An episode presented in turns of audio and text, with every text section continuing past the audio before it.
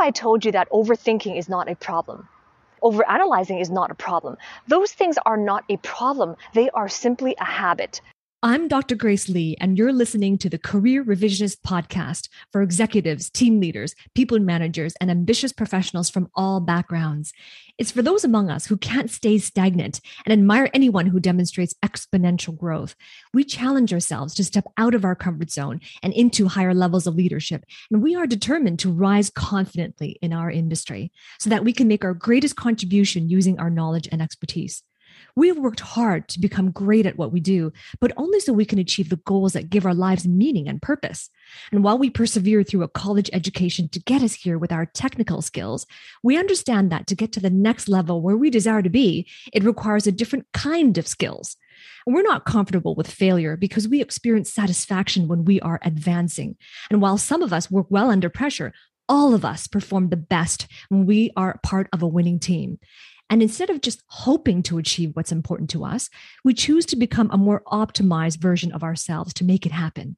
We're not just A players, we are A plus players, and we are the source of consistent output that makes positive advancements in the world around us how to stop overthinking and overanalyzing. You know, in this video, I'm going to share with you some very practical steps on how you can break that cycle of overthinking, overanalyzing every decision or every decision you want to make for somebody else. How do you stop that overthinking process before it takes over? The essence of what overthinking is, is like this. When you overthink something, you are either thinking about a thing too much or you're thinking about it too long. That is the classical symptoms of overthinking. But when it comes to overthinking, what we're actually doing, how it presents itself, is that, for example, we could be thinking about every options that are available to us. And for each option, we're thinking about all the different scenarios. We're thinking about all the different, the pros and cons. We're thinking about how this each plays out. And so that is a classical symptom of overthinking. That's how it presents itself. But the question is, if you want to stop stop overthinking and if you want to stop overanalyzing, it's important that before you can stop doing something, we must first understand the reasons why we are doing that thing. It's just like I mentioned in my previous video on how to stop procrastinating. If you want to stop procrastinating, you have to understand your reasons for procrastinating. So if you want to watch that video, if you haven't yet already, just click here and watch that video on procrastination.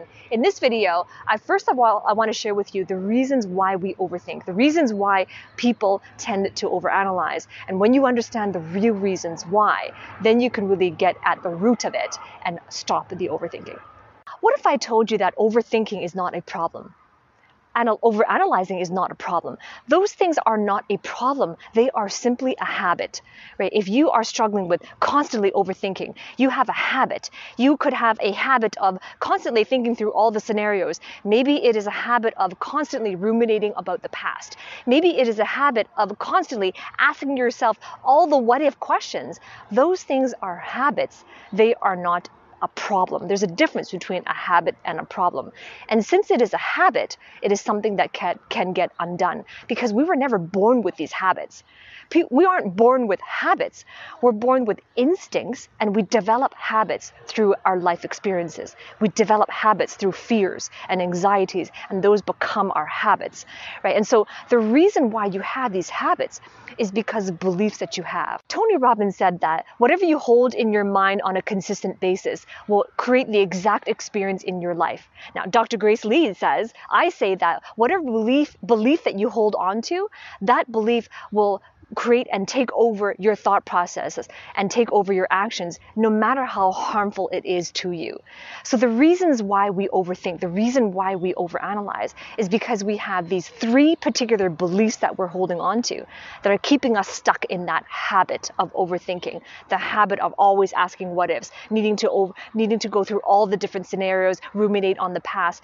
Those things are habits, and there's three beliefs that hold us there. So, uh, what I want to share with you are the three beliefs that are keeping us stuck in overthinking. If you have a pen and paper handy, I encourage you to write this down and really reflect upon these three beliefs.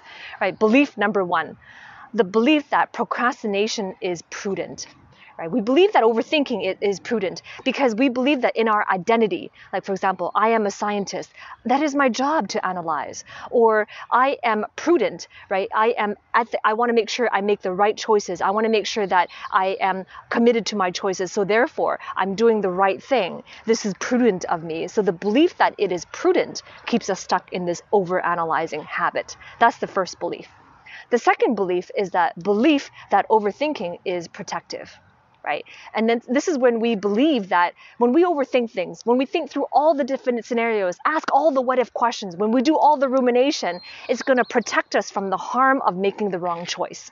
And so therefore we get to avoid the pitfalls of making a wrong decision or the pitfalls of not knowing exactly what could possibly happen.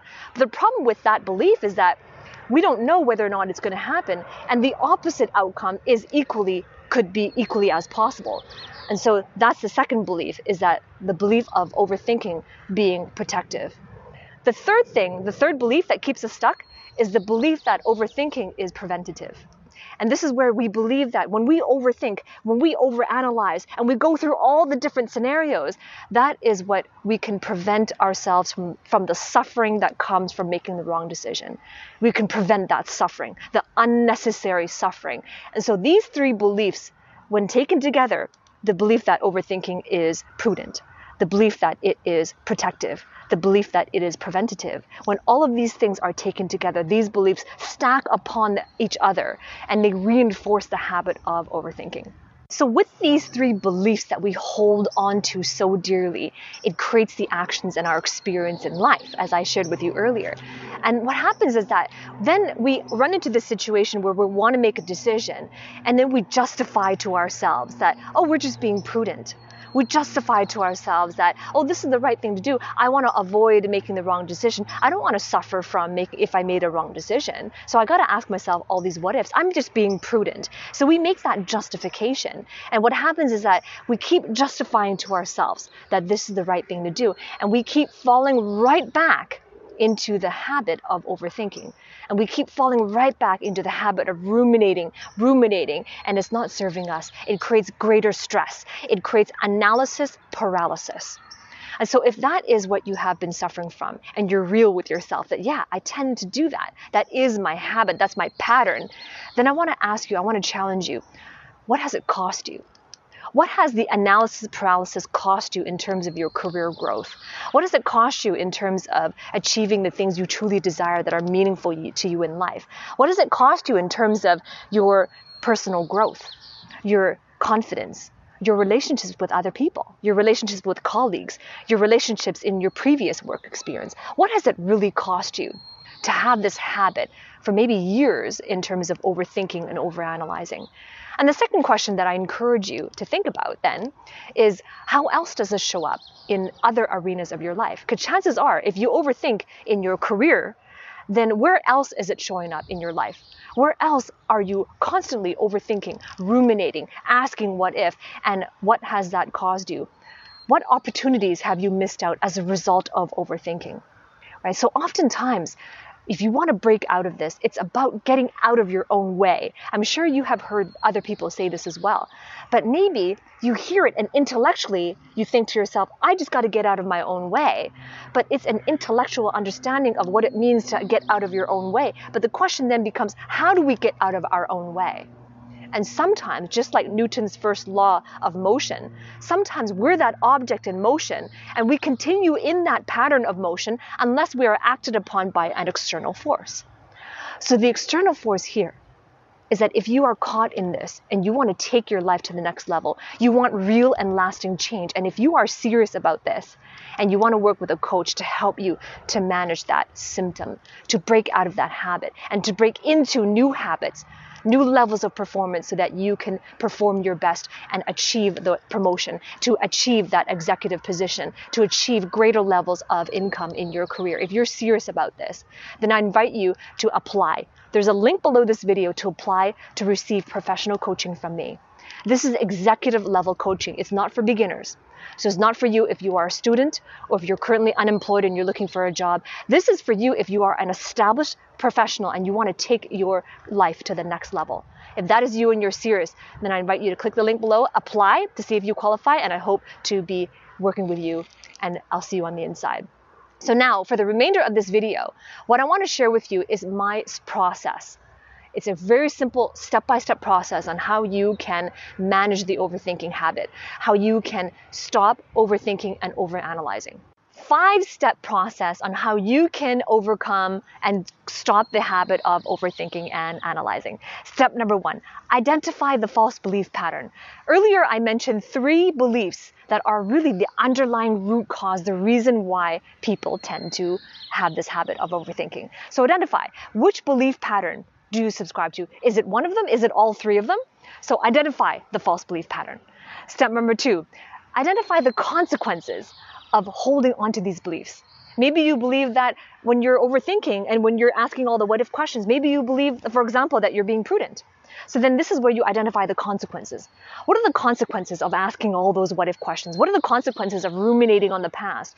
Identify the real consequences of holding those belief patterns. What does it cost you in your life, your career, your relationships, your health, your finances? What does it cost you in those arenas of your life? Step number three, take control of your emotions.